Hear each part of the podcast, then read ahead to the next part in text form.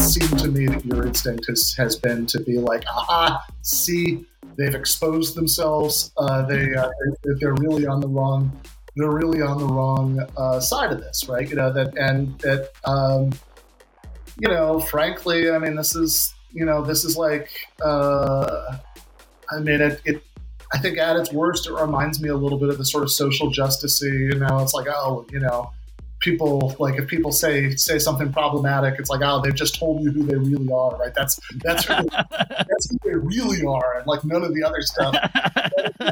I'm going to grant you something here. I think that what for a little while, partly because like sometimes don't differentiate very well between one person and another in a milieu. Like I get people conflated, and partly because of just sort of a unexamined guilt by association.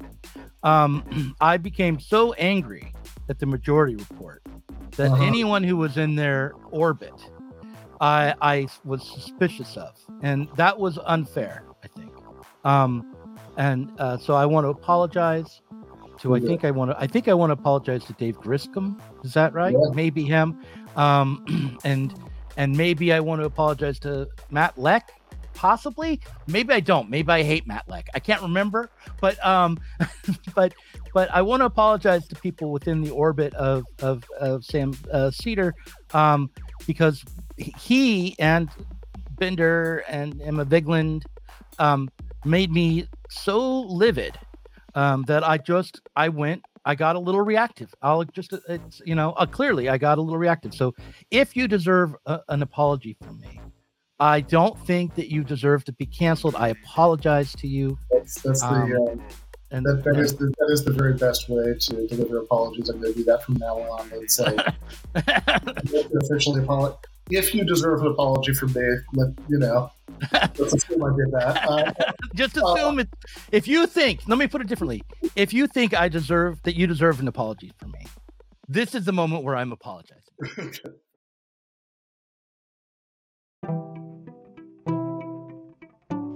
The death of God is about the drying up of a horizon of meaning and of a whole form of human life. Where do we stand in the illusion it makes? What kind of space are we invited into? The material relations between people become social relations between things. When we look at toasters, corn, and TVs, we still, to a large extent, live in the interregnum between worlds, if you will, or between paradigms. Not many people in the history of the world have faced that. Diet Soap is a Sublation Media podcast. Okay, so today I'm here with Ben Burgis of the podcast and the author of Give Them an Argument. He's also the podcaster behind Philosophy for the People. Are you doing that with Stefan Bertram Lee? Yeah. I've been doing weekly streams on Sundays with Stefan. They're like cross-listed with GTA and This Is Revolution. Cool. And today we're going to be talking about your new, or not so new, article in Jacobin called Cornel West Should Challenge Biden in the Democratic Primaries. But before we do, I'm just going to ask for your sympathy and condolences because of my recent run-in with Elon Musk's Twitter. And ask you what's happening on Twitter. I feel like I'm completely cut off from the world. I've reduced to nobody and nothing, a non-entity. I do think it's really bad that, people can, like that there are these important communications platforms that we all need, that like, really are like an important place that news is disseminated and political discussion happens, that you can be kicked off of so like capriciously and with so little resources. I do think that's bad, but like on the other hand, I'm a little bit jealous that you're not like that like you don't have to use any willpower to not check Twitter during the day. Well, I still have to use willpower not to check it because I have it on read-only mode. Oh, I see. So they let me still look at it, but I can't respond to it. That might actually be the worst of both worlds. Yeah, it's really bad. I'm thinking what I might do is start a TikTok channel that's just Doug responds to tweets, and then I'll get to respond to the tweets. And then people can, the ideal thing would be that if you add another step where you have to like text people all the time, have you posted my TikTok? Yeah, I know. Right. Yeah. No. And then hopefully people will, on their own initiative, take the TikToks and disseminate them on Twitter. But yeah, I'll be sitting there going, who can I ask to tweet? And why isn't it going viral? Now just for people who don't know, I think probably everyone does know that I was suspended from Twitter for violating their terms of service around violent speech. What I did, well, there's a movie called starring Harrison Ford. It's like a Grisham novel or something like that. Prime Suspect might be the name of it. I forget. Presumed Innocent might be the name of it. I can't remember what it was, but it's a courtroom drama. Harrison Ford plays a man who's been accused of murdering his wife. The prosecutor approaches him in the hall at one point and says, "We know you did it. We know you killed her." And he says, "Yeah, that's right. I killed her. I killed my own wife." And later on in the movie, they bring that up as evidence that he had killed his wife. And, of course, it's established that that was a biting bit of sarcasm on his part. The lawyer says if he had, the black lawyer says, if he had been from my community, he would have said, "Motherfucker."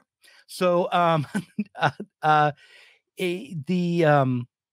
may have to pull that out. These days I'm getting it from YouTube as well.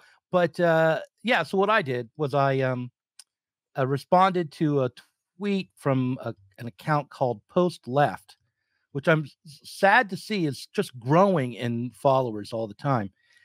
Post Left Watch. And they had tweeted like, "Breonna Joy Gray should be ashamed for allowing RFK to come on her show and spew vaccine misinformation. He needs to be stopped. This man's dangerous," something like that. And I responded, "How is this even allowed? RFK should be shot." Right. And it was a sarcastic response, but in the world of Twitter, perhaps it wasn't read by everyone to be sarcastic. My assumption is someone who doesn't like me very much went trawling through my tweets. That's entirely possible. I also wouldn't be surprised if "should be shot" is a phrase that's automatically flagged. Yeah. And I've appealed and I said, "Listen, I'm for Robert Kennedy's free speech rights. I think it's a shame that he's being censored. I think it's an abomination that he's being censored. This was a sarcastic, satirical tweet.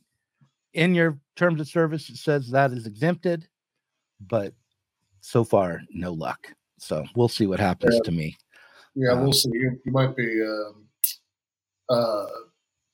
just judging by the way these things I've seen play out in other instances, I don't know if Elon being in charge actually makes much of a difference, but the way I wouldn't be surprised if it's like a year and then randomly, they put you back.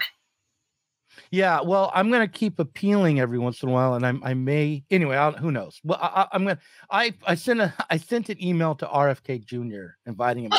What's he going to do? Well, he could say to Twitter. He could say on Twitter that he understands my tweet that got me suspended to be satirical. He could tweet that, and then I could then refer to that tweet and then appeal. What I'm thinking. Yeah. Also, I want to give him the opportunity to spread vaccine misinformation, so sure. I'm inviting him on. Let's talk now about your essay. I'm sorry. This is actually kind of funny because this.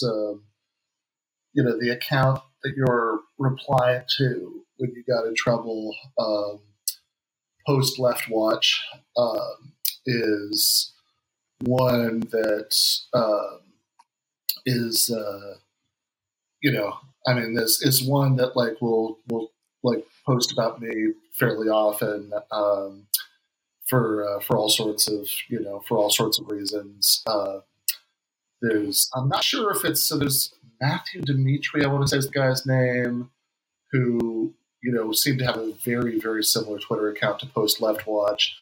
And I'm not sure if, like, Post Left Watch just is Matthew Dimitri or it's, like, another guy with the same basic idea. But, you know, Dimitri's post about me a lot, too. But the thing, most recently, actually, with RFK Jr., because I wrote an article for the Daily Beast saying that Hotez should take the invite, that he should, debate RFK Jr. on Rogan, that actually, you know, it's... this is like, you know, if you want to be, you know, a science communicator and a, you know, debunker of conspiracy theories and all that, you should do it where people, you should do it where people who listen to RFK will actually see you do it, right? I mean, what's the, as I saw Nathan Robinson say, you know, it's if you refute an argument in the middle of the woods, you know, nobody's listening, you know, does it matter, right? That was my point in the article. And, you know, and he posted about that, you know, like the tweet that was like, you know, Ben Burgis, or, you know, was it, because the title of the Daily Beast article was like, why legitimate scientists should debate RFK Jr. And his tweet about it was like, why legitimate scientists should debate David Icke about lizard people. And it's like, you know, and yeah, I mean, Post Left Watch and Dimitri before that, you know, would like, do things like highlight, you know, anytime I would say something, you know, mildly problematic, or, you know, or do something like go on RT back when that existed, or et cetera. And the, you know, the reason I just think it's funny, you know, as a transition, what we're about to talk about is it's like Post Left Watch, right? So like presumably a Post Left Watch would be sort of clipping and highlighting the activities of the post left, which you know, I wasn't aware of being part of, right? I mean, presumably I'm about to be savaged for being a lib, you know, but to this guy, you know, I'm part of something called the post left. Yeah, it's amazing because everyone he targets as being post-left has absolutely nothing that I've seen. Yeah. Has absolutely nothing to do with the actually existing online post-left that I'm vaguely aware of. Like, I could try to name some names. Like, I guess Amy Therese would be a particularly noxious example of a post-leftist who's gone full bore, you know, like Ann Coulter kind of style. Even worse than that.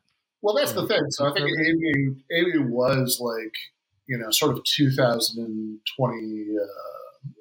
It's like, yeah, like late 2020, early 2021. Amy, I think, was the sort of prototypical post-leftist. But I mean, now it seems like she's just a conservative, and I mean, like, by her own account, right? You know, like that, you know, is just a conservative. I mean, I guess like maybe like was like that Benedict's crypto-fash, that might be an actual post-left. No, he attacks the post-left and the left. He hates everybody. He doesn't. I mean, signed up on anything.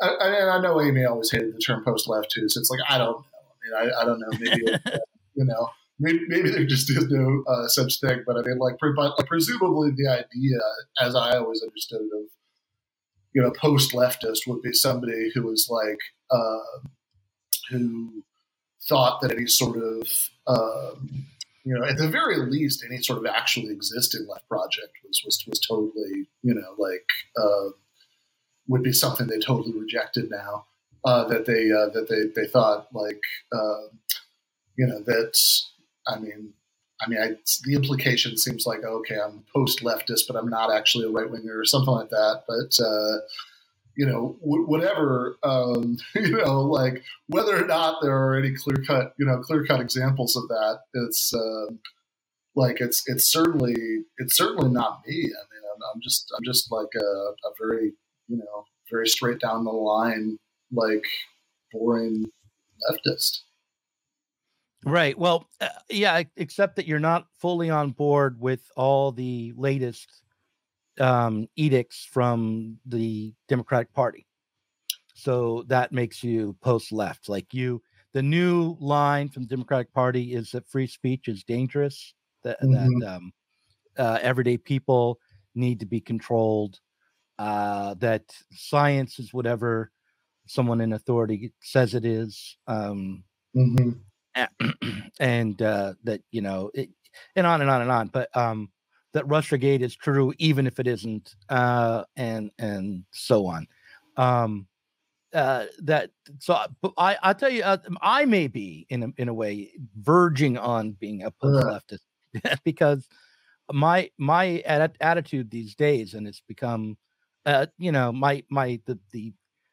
visceral quality of my attitude is probably a detriment as I try to, clearly, because I've been booted from Twitter.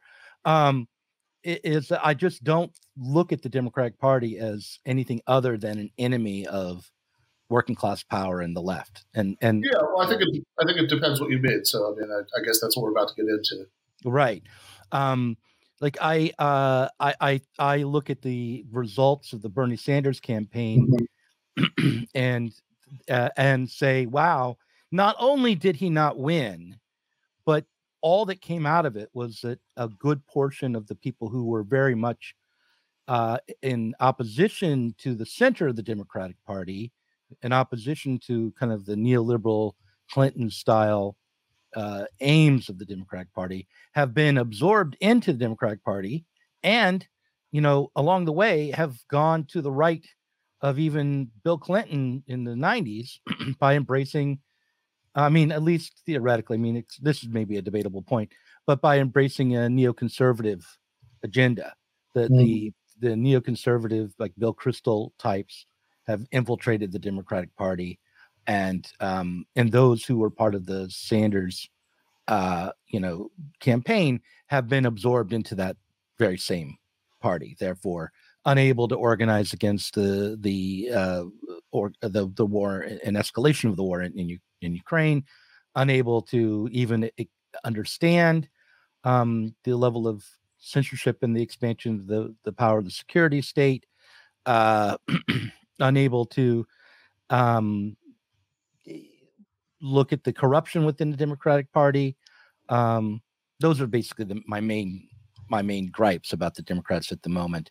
Also, I suppose the abandonment of any sincere effort to support labor, working class people within the Democratic Party, as well.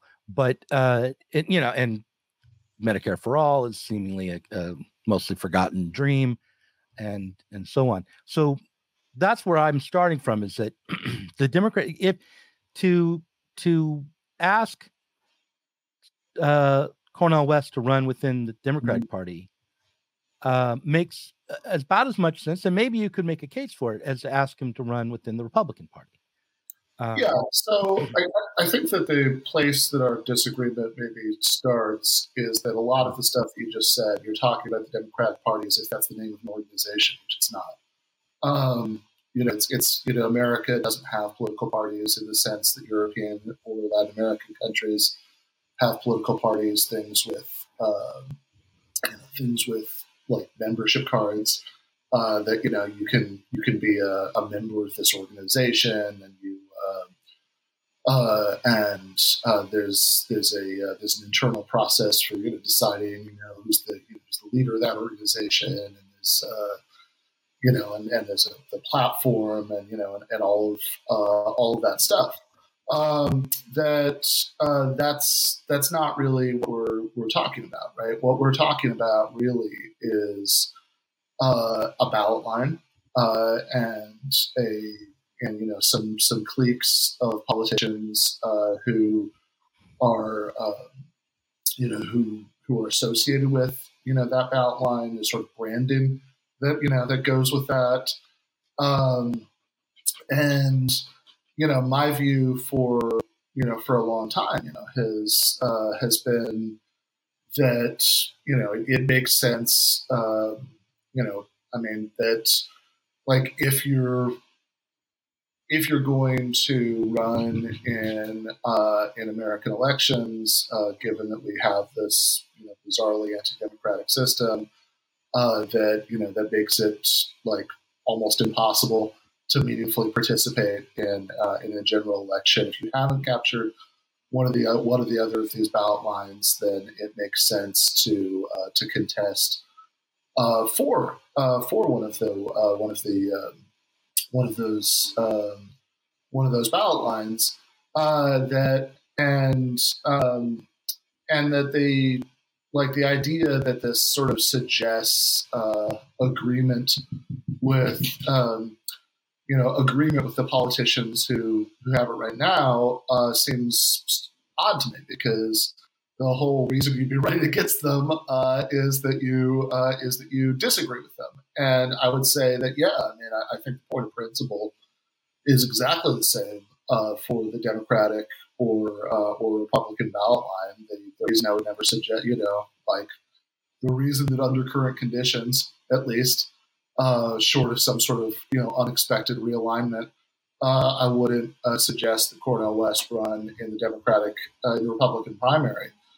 Isn't that I think that I have some sort of objection in principle to that, right? You know, I don't. I think that, like, you know, if I were a libertarian, then I would have been all for Ron Paul, you know, running for the Republican nomination in 2012, and was it 2008? I think he did it the first time.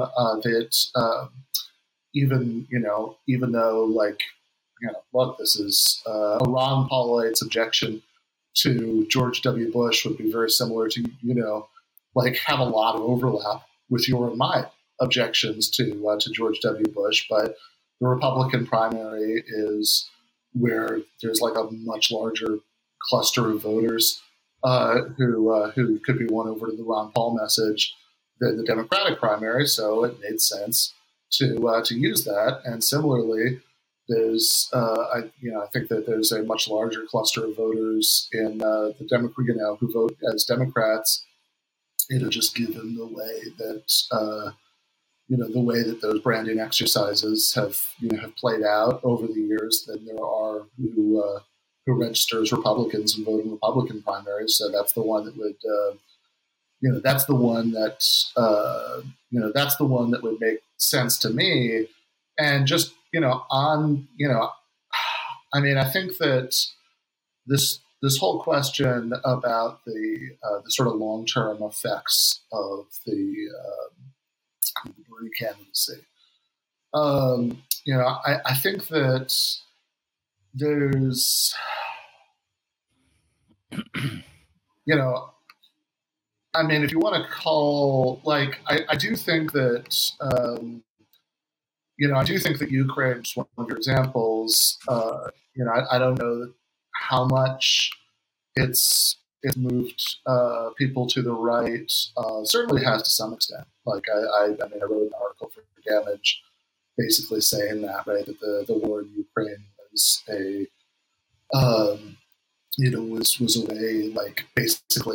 was a way back to the mainstream, you know, for a lot of ex-radicals. I think it's called Yellow and Blues is the name of that article for anybody who wants to check it out. But, you know, I also think that to a large extent what was going on there is that it just sort of exposed a pre-existing fault line, right? Because if you look at reactions to the war in Ukraine from ex-Bernieites, I think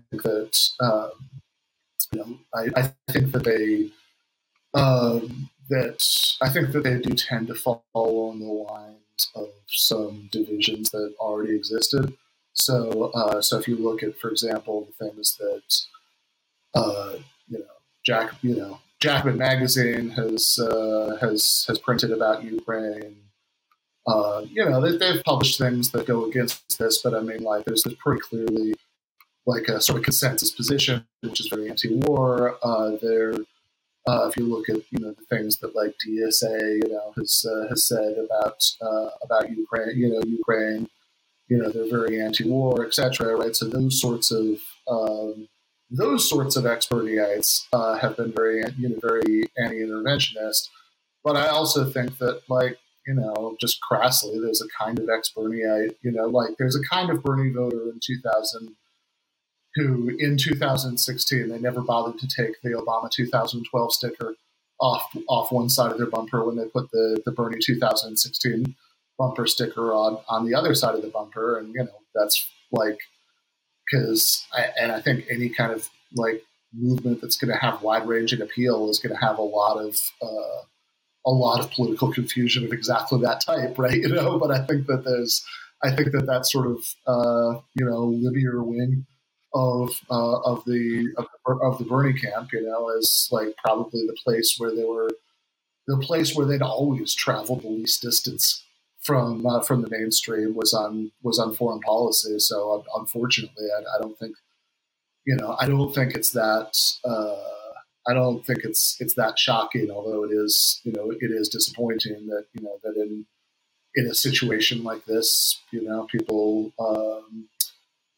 will have this reaction, or, you know, to the extent that maybe under the influence of, you know, Iraq and Afghanistan, those experiences, you know, they might have like started to drift towards better conclusions about foreign policy. The context of something that, you know, feels much more like World War II again, and, you know, this is where we're like, you know, can be framed as a defense of democracy, especially if you don't know that much about the region, is something that's going to get a lot of the people back. It sucks. And one of the things that I like about Cornel West is that he is one of many things I like about Cornel West, actually, is that he's a lot better on those subjects, and I would like to see Cornel West broadcasting his anti-interventionist, for example, message as sort of loudly as he possibly can. And it seems to me that, you know, even though, I mean, don't get me wrong, I think it would be an immense long shot, regardless, even if he did what I wanted. Like, you know, that's I'm not so. I'm not like living in such a fantasy world, you know, that I think we're likely to get a West administration, but I do think that he would have a much better chance of capturing some kind of public attention for that message if he was challenging Biden for the nomination, rather than running a Green Party candidacy that most voters are never even going to know exists. Right. Well, first of all, I want to respond to your claim that the Democratic Party isn't an organization, or it doesn't have any kind of mechanism for imposing discipline upon its members. I mean, while it's true that it doesn't have, well, because that was the implication of what you were saying. If you weren't saying that, then your claim didn't really address what my claim was. No. Let me talk.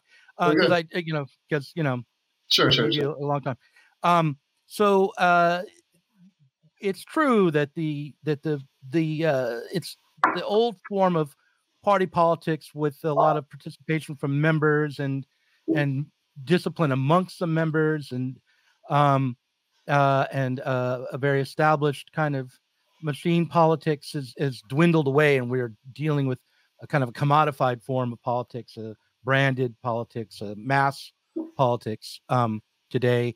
Still the case that within the party, there are mechanisms in place to impose discipline upon members of the party, politicians within the party, and that those mechanisms limit the way those members can organize voting blocks and the public during the campaign and after. So, as an example, Bernie Sanders had to sign a loyalty oath to the Democratic Party before he ran.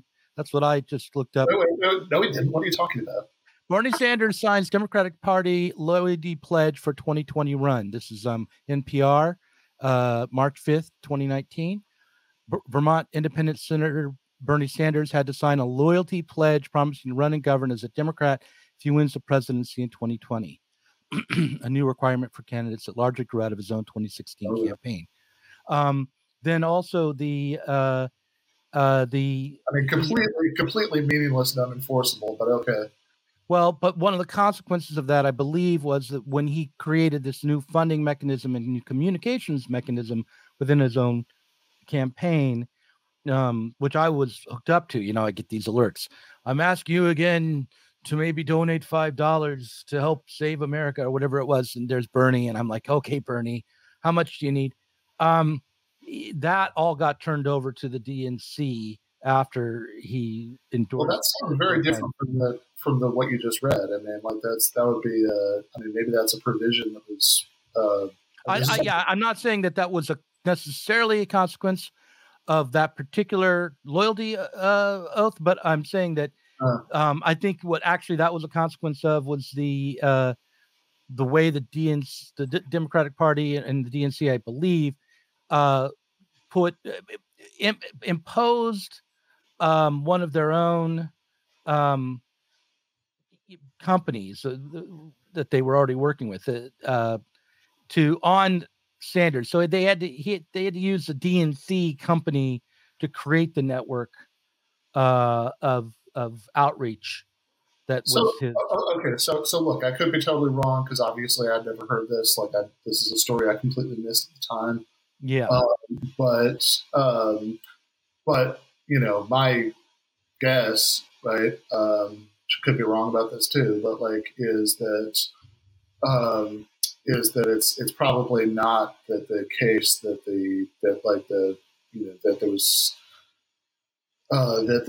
Bernie was like somehow forced against his will to use a company that would then keep the email addresses to use for fundraising later. Maybe that's the case, but you know, but I would tend to assume that you know, actually less charitably, right? That he just did that on his own, right? You know, that this is like that this is part of his post 2020 strategy that, you know, that which you know, I don't love, but you know that he has But he clearly has taken this approach since losing the 2020 primaries, much more so, you know, than after losing the 2016 primaries.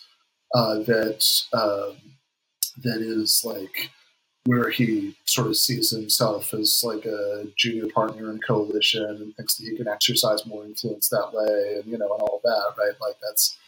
You know, that seems to be where his head has been at, you know, since 2020. So my, again, possibly false. I didn't even know about, you know, I didn't even remember what you're talking about from the news at the time. But, you know. Yeah, this is something because I donated through this, you know, this company, you know, I was looked into a little bit and yeah, and I remember reading it at the time.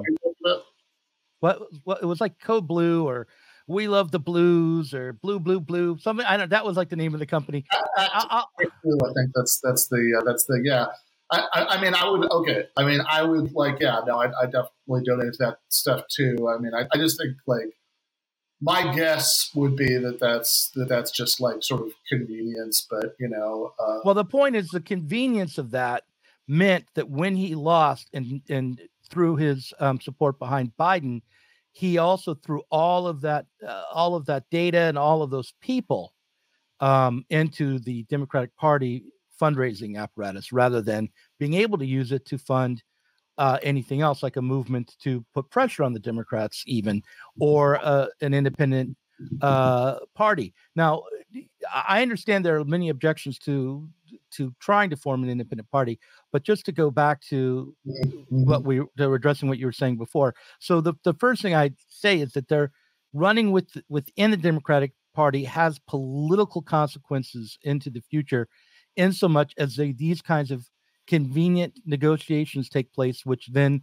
limit your ability to become independent of the Democratic Party down the road, and also have the consequence of taking people who are dissident against the Democrats and bringing them into the fundraising apparatus and into the machine of the Democratic Party. Now, look, I haven't donated to Adam Schiff, even though he's now asking me to all the time, right? It's not like the people who are being hit up by the Democrats, the centrist Democrats, through Sanders network are obliged to respond.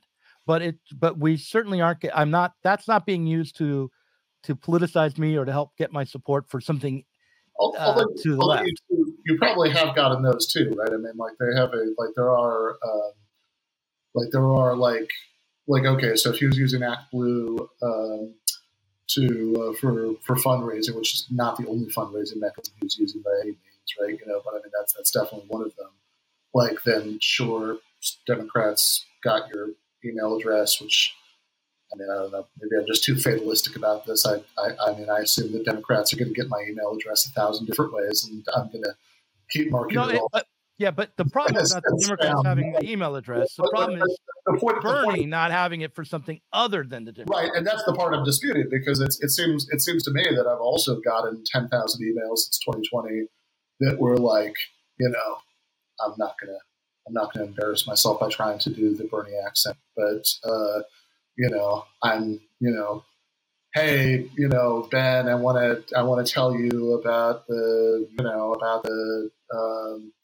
union victory at Amazon. I want to tell you about like this person running in this place, you know, like whatever, like that's like clearly the Bernie people themselves still do have those email addresses, and the DNC is not the only, you know, is not the only organization. I guess my question would be, when you've received messages from Bernie, and I have too, since 2020, have they been messages which are in opposition to the center of the Democratic Party? For instance, pointing to a candidate running in an area as a Democrat where the Democratic nomination is contested, and there's a Bernie bro version, and there's a centrist version. Or are these just ways to take whatever victories the working class might be having and branding the Democratic Party as somehow associated with those? I think that there's been. I mean, I have to say, now I'm questioning this, because, like, honestly, what we're talking about here are emails that I don't read particularly. You know, I love the guy, but I'm not enough to read his emails. Right. Yeah. But yeah, I mean, my impression is that some of them are in the first category, right? That some of these are, you know, like these aren't emails from ActBlue or whatever. I mean, these are like emails, you know, from Bernie Sanders, that like some of them are in support of primary candidates. I mean, I guess.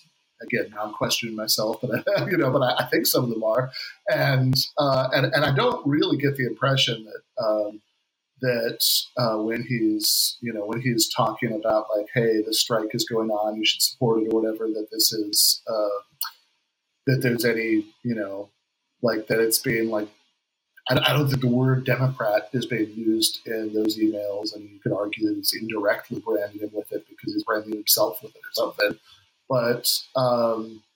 But yeah, I mean, look, I mean, so I guess my impression is the opposite of yours on both of those points. But, you know, I mean, to the broader point again, like I would certainly not dispute that Bernie Sanders' overall approach since 2020 has, you know, as much as I do think he's continued to do a lot of really useful and positive things, it's also been, you know, far more coalitional than I would like. You know, that you know, I mean, I think you know, I suspect that if Hillary won in 2016, it might have been, you know, it might have been less like this, just because of, you know, just because of like greater antipathy or whatever. But yeah, I mean, I think with Biden, you know, I think he's probably good enough at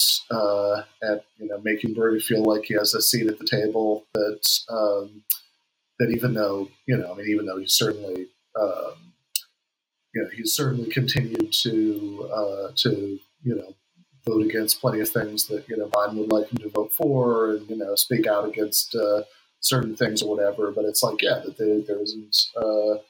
That there's the strategy, the overall strategy is clearly like, I'm going to be the sort of leftmost edge of a coalition and try to exert influence that way, rather than something that would be, heightening the contradictions in a way that I would like more. I think that's true. And when it comes to the war in Ukraine, while the DSA and Jacobin have taken positions that are opposed to the Democratic Party's overall position on Ukraine,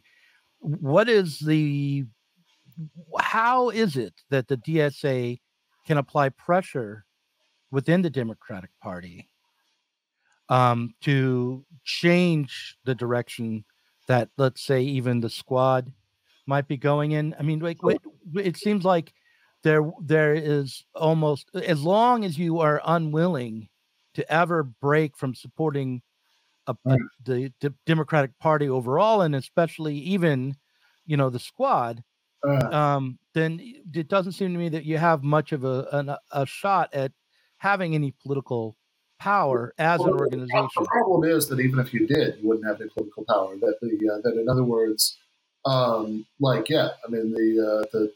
Squad's mostly been disappointing on this. Before the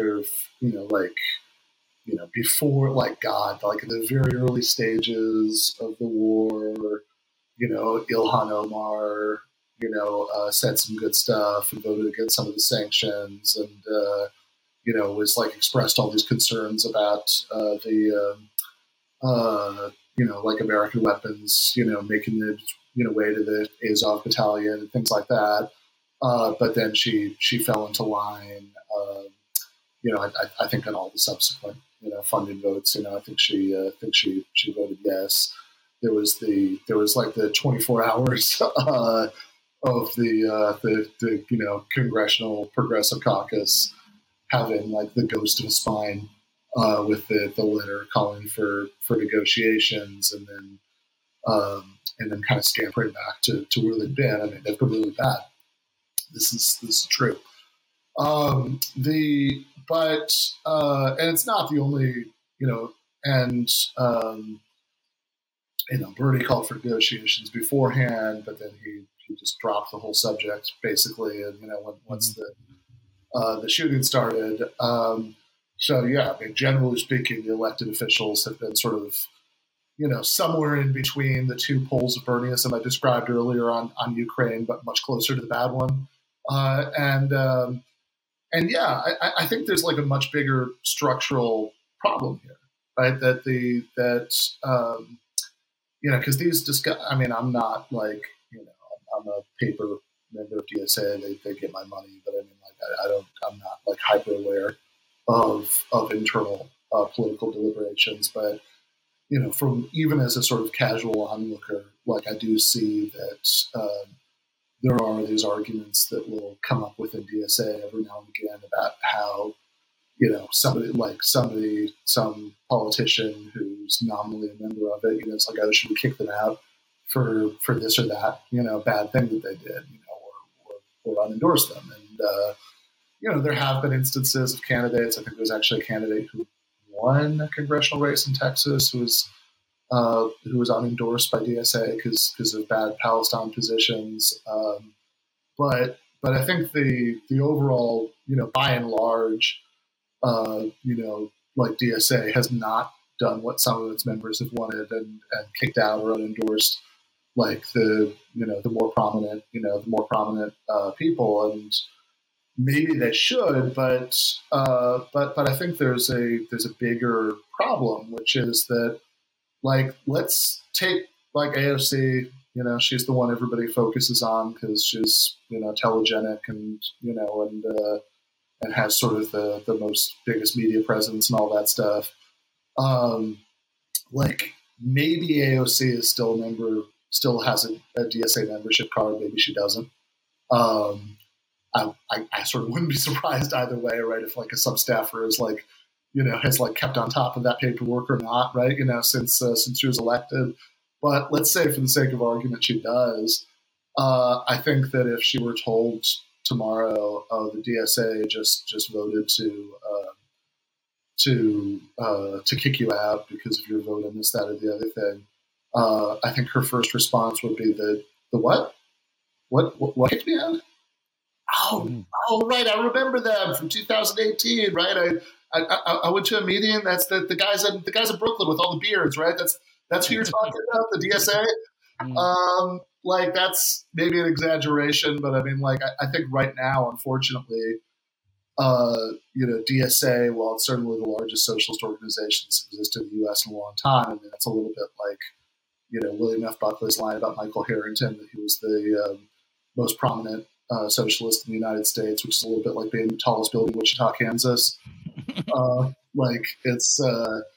It's still incredibly weak on the ground, right? I mean, yeah, but let's talk about that for a minute. Well, here's the point, though, right? Like, that I think right now, I don't think DSA kicking somebody out or endorsing them, which, like, I guess if there were like a referendum on doing that, I'd probably vote yes. Go ahead, do it, kick them out, right? But I don't think the DSA doing that would be much of a particularly potent threat, because I think that even if DSA, found primary challengers, like not only kicked out, not only unendorsed, but like found primary challengers and backed into the hilt, in the next election, I just don't think that they would have to break a sweat about that, because I think it was too small a part of the coalition that elected them in the first place. I think that certainly the threat of like,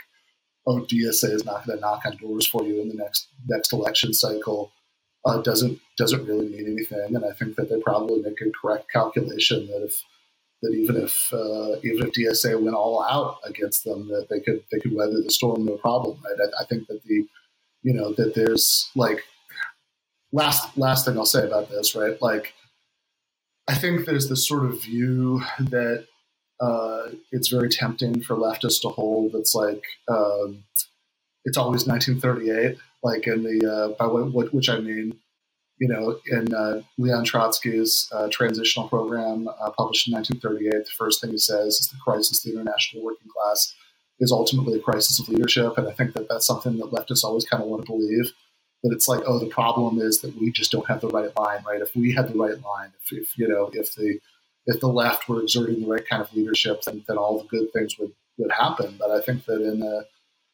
2023 is more's the pity in some ways, not 1938. That the organized left is so weak, the organized working class is so weak. Even so, the organized left is even weaker.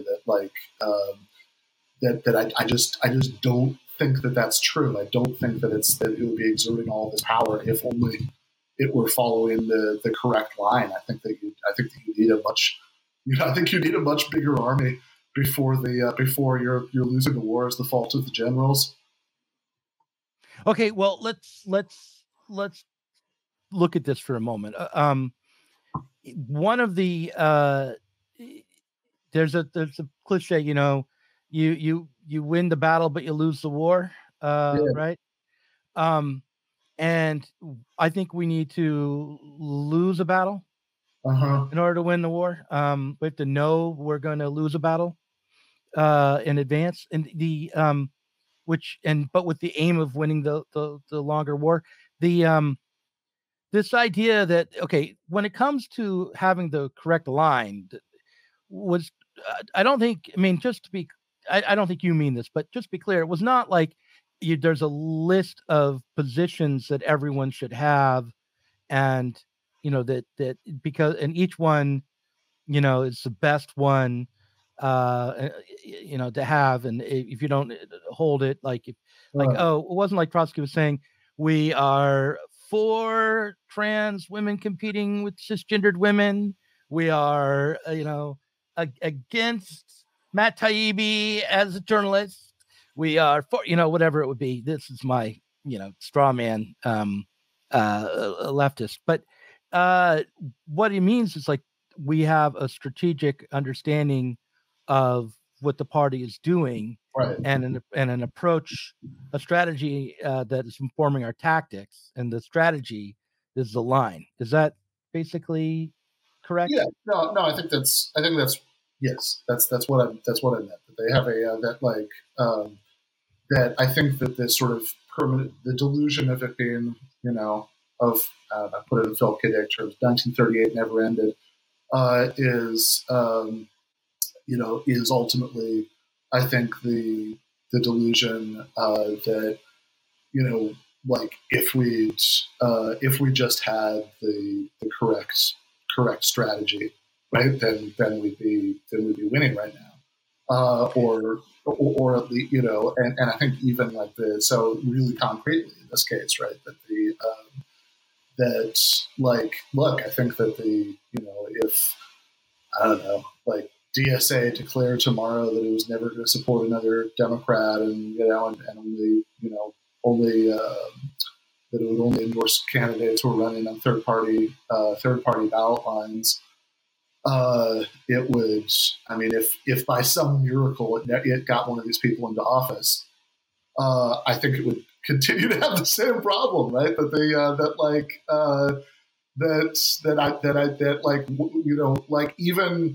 there are multi-party parliamentary systems where there are, where even there you have problems with parliamentarians not doing, what the party wants them to do. Putting aside the problem of discipline, that's a separate issue. Just as far as strategy, I want to say, listen. Actually, I tell you what, sure. We're about 48 minutes in. We'll continue on from here, but people who want to hear the next part of the conversation can go to Patreon to hear it. And this is the moment where we'll break. But you and I don't have to. All the really excited shit that Doug listed off earlier. The transport stuff, Matt Taibbi, etc. Right, that's all to be covered in the paywall section. That's right. All the bullshit over in Patreon. So go over to Patreon to hear my bullshit.